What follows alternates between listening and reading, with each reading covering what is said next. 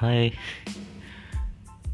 मैं कुणाल और ये मेरी एक छोटी सी सीरीज़ है, जो मैंने दिल से कहा है और हर एक चीज़ जो भी है, जो भी कर रहा हूँ, ये बस एक रियल है, एक रियल फीलिंग है किसी के लिए, जिया के लिए, सिर्फ़ उसी के लिए कर रहा हूँ।